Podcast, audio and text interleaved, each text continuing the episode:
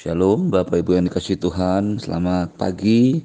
Mari kita kembali merenungkan firman Tuhan pagi hari ini Yang kita ambil dari Matius pasal 23 Ayat 13 sampai dengan 23 Matius pasal 23 ayat 13 sampai dengan 23 Celakalah kamu hai ahli-ahli Taurat dan orang-orang Farisi. Hai kamu orang-orang munafik karena kamu menutup pintu-pintu kerajaan surga di depan orang. Sebab kamu sendiri tidak masuk dan kamu melindungi, maaf, merintangi mereka yang berusaha untuk masuk. Celakalah kamu hai ahli-ahli Taurat dan orang-orang Farisi, hai kamu orang-orang munafik. Sebab kamu menelan rumah janda-janda, sedang kamu mengelabui mata orang dengan doa yang panjang-panjang. Sebab itu kamu pasti akan menerima hukuman yang lebih berat. Celakalah kamu para para ahli-ahli Taurat dan orang-orang Farisi. Hai kamu orang-orang munafik, sebab kamu mengarungi lautan dan menjelajah daratan untuk menobatkan satu orang saja menjadi penganut agamamu dan sesudah ia bertobat kamu menjadikan dia orang neraka yang dua kali lebih jahat daripada kamu sendiri. Celakalah kamu hai pemimpin-pemimpin buta yang berkata bersumpah demi bait suci. Sumpah itu tidak sah tapi bersumpah demi emas bait suci, sumpah itu mengikat. Hai kamu orang-orang bodoh dan orang-orang buta, apakah yang lebih penting, emas atau bait suci yang menguduskan umat itu? Bersumpah demi mesbah, sumpah itu tidak sah, tetapi bersumpah demi persembahan yang ada di atasnya, sumpah itu mengikat. Hai kamu orang-orang buta, apakah yang lebih penting, persembahan atau mesbah yang menguduskan persembahan itu? Karena itu barang siapa bersumpah demi mesbah, ia bersumpah demi mesbah dan juga demi segala sesuatu yang terletak di atasnya. Dan barang siapa bersumpah demi bait suci, ia bersumpah demi bait suci dan juga demi dia yang diam di situ. Dan barang siapa bersumpah demi surga, ia bersumpah demi tahta Allah dan juga demi dia yang bersemayam di atasnya. Celakalah kamu, hai ahli-ahli Taurat dan orang-orang Farisi. Hai kamu orang-orang munafik, sebab persepuluhan dari selasih, adas manis, dan jintan kamu bayar. Tetapi yang terpenting dalam hukum Taurat kamu abaikan, yaitu keadilan, belas kasihan, dan kesetiaan. Yang satu harus dilakukan, dan yang lain jangan diabaikan. Bapak Ibu yang dikasih Tuhan, kita sudah belajar kemarin Yesus Tuhan kita mulai mengecam ahli-ahli Taurat dan orang-orang Farisi. Mereka adalah orang-orang yang menduduki kursi Musa. Orang-orang yang mengambil hak mereka dan bertindak seperti Musa sebagai hakim, sebagai pemimpin atas orang Israel. Tetapi mereka tidak mau diubahkan karakter dan hidupnya oleh Tuhan Inilah yang mengakibatkan mereka hanya bisa mengajarkan tapi tidak pernah melakukan. Mereka menuntut orang lain melakukan firman Tuhan, Taurat Tuhan, tetapi mereka sendiri tidak pernah melakukannya. Itu sebabnya Tuhan Yesus mengecam mereka.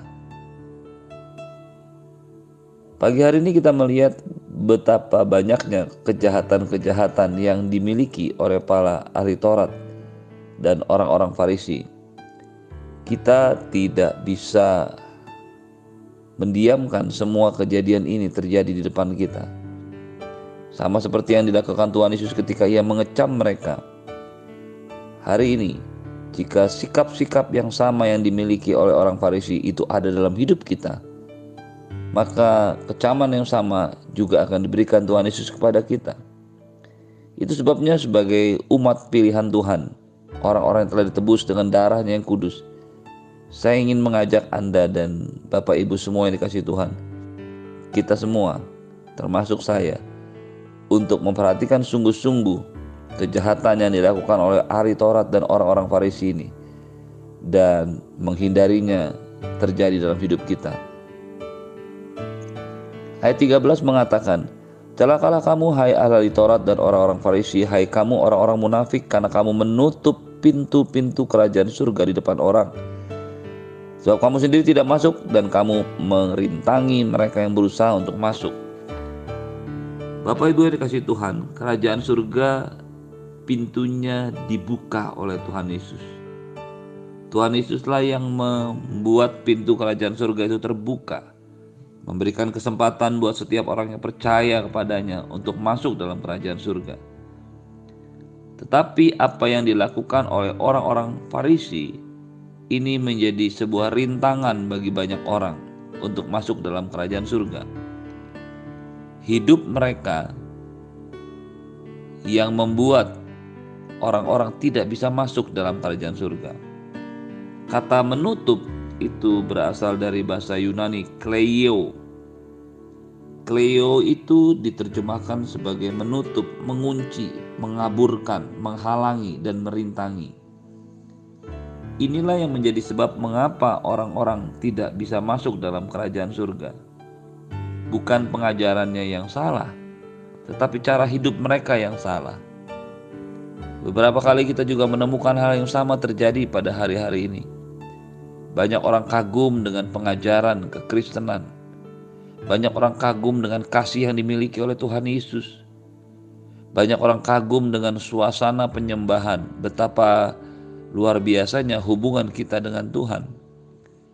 Tetapi setiap kali mereka melihat kehidupan orang-orang Kristen, mereka menjadi bingung dan akhirnya tidak melihat kebenaran itu. Inilah yang dimaksudkan Tuhan Yesus. Kamu menutup pintu-pintu kerajaan surga di depan orang. Pagi hari ini Bapak Ibu sekalian biarlah kita terbuka di hadapan Tuhan. Biar roh kudus menerangi hati kita.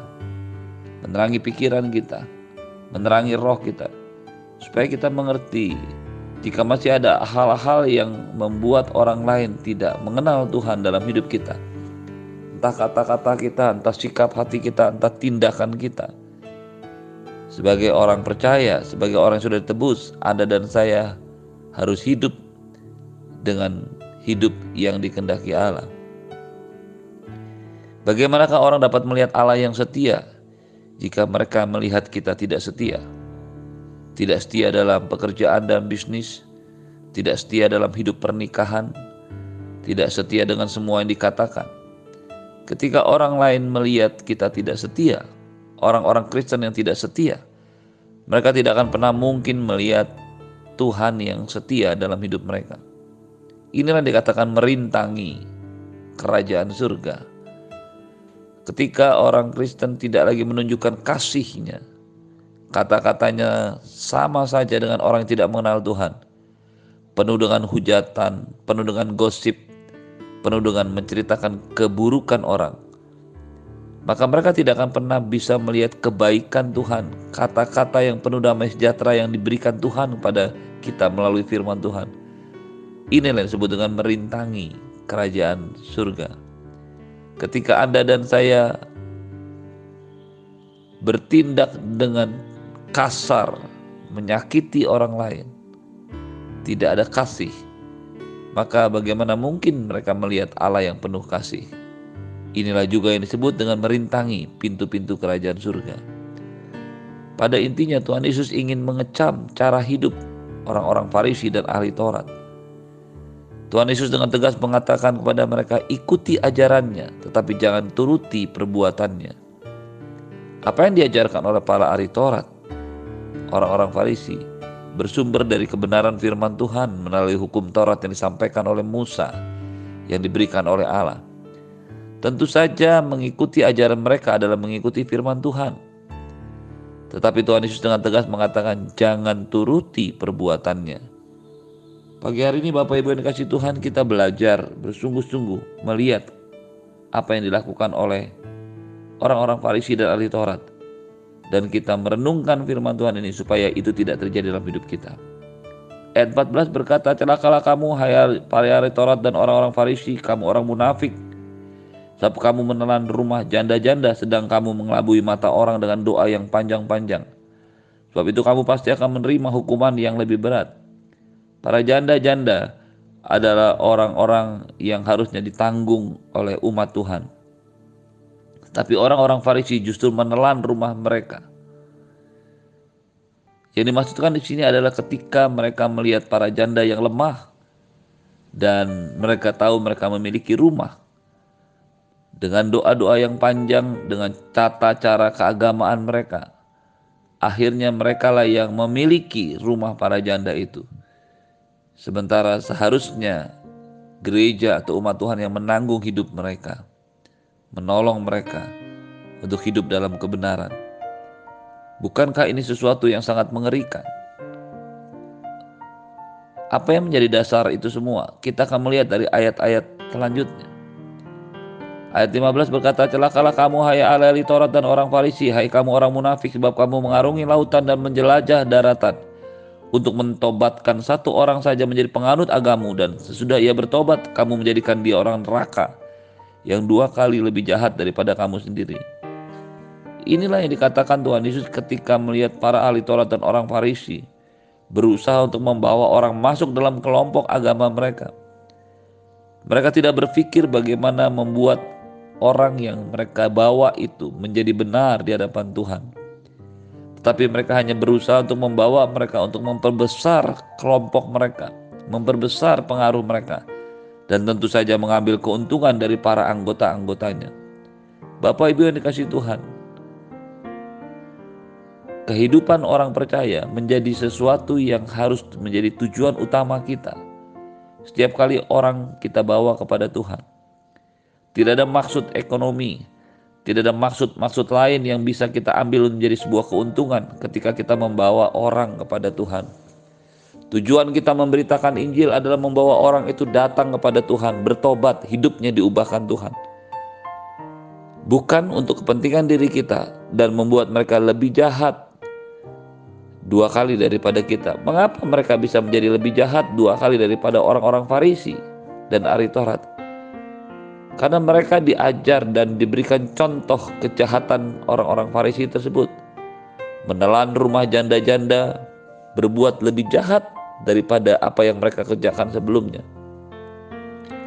Ketika mereka belajar dari kehidupan orang Farisi dan ahli Taurat, Orang-orang yang tidak mengenal kebenaran ini akhirnya mendapatkan legitimasi, mendapatkan sebuah persetujuan untuk berbuat lebih jahat karena orang-orang Farisi dan ahli Taurat melakukannya di depan mata mereka dan berpikir bahwa apa yang mereka lakukan itu benar di hadapan Tuhan. Celakalah kamu pemimpin-pemimpin buta yang berkata bersumpah demi bait suci, sumpah itu tidak sah.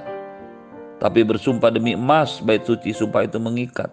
Hai kamu orang-orang bodoh, orang-orang buta. Apakah yang lebih penting, emas atau bait suci yang menguduskan emas itu? Bersumpah demi mesbah, sumpah itu tidak sah, tapi bersumpah demi persembahan yang ada di atasnya, sumpah itu mengikat. Hai kamu orang-orang buta, apakah yang lebih penting, persembahan atau mesbah yang menguduskan? Persembahan itu. Karena itu barang siapa dia bersumpah demi mesbah, ia bersumpah demi mesbah. Dan juga segala sesuatu yang ada di atasnya Bapak Ibu yang dikasih Tuhan, orang-orang Farisi dan ahli Taurat mengajar mereka untuk bersumpah demi apa pun yang mereka anggap baik, yang menjadi tujuan mereka untuk menjadi keuntungan mereka. Sementara pada bagian yang lain Tuhan Yesus mengajar jangan hendaknya kamu bersumpah. Jika ya katakan ya, jika tidak katakan tidak.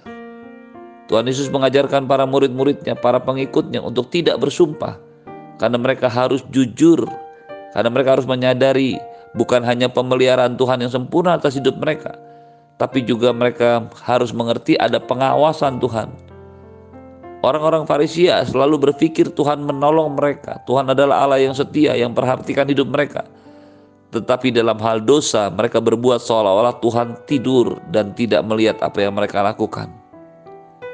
Lihatlah apa yang mereka lakukan. Mereka mengajarkan sumpah demi sumpah, sesuatu yang sebenarnya dilarang oleh Tuhan Yesus. Bahkan yang lebih mengerikan lagi, mereka menetapkan sumpah mana yang sah dan sumpah mana yang tidak sah. Bersumpah demi emas bait suci itu mengikat. Bersumpah demi bait suci itu tidak sah. Bersumpah demi persembahan yang ada di atas mesbah itu sah. Tetapi bersumpah demi mesbah itu tidak sah. Bapak Ibu yang dikasih Tuhan, mereka membolak-balik kebenaran. Seolah-olah emas lebih penting daripada bait suci Seolah-olah persembahan itu lebih penting daripada mesbah.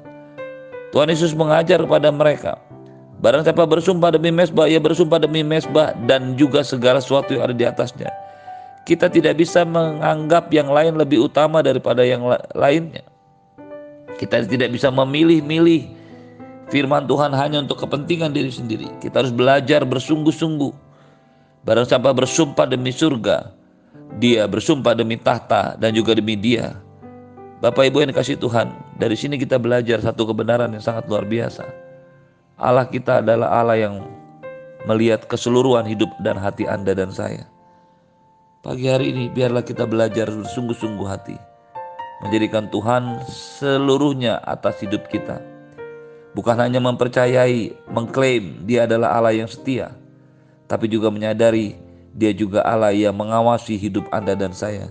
Memperhatikan setiap kata, perbuatan, dan tindakan kita. Sehingga semakin hari kita semakin berkenan di hadapannya. Terimalah berkat yang berlimpah-limpah dari Bapa di surga cinta kasih dari Tuhan Yesus penyertaan yang sempurna dari Roh Kudus. Menyertai hidupmu hari ini dan sampai selama-lamanya di dalam nama Yesusmu yang percaya katakan. Amin. Shalom, selamat pagi, selamat beraktivitas. Tuhan Yesus memberkati.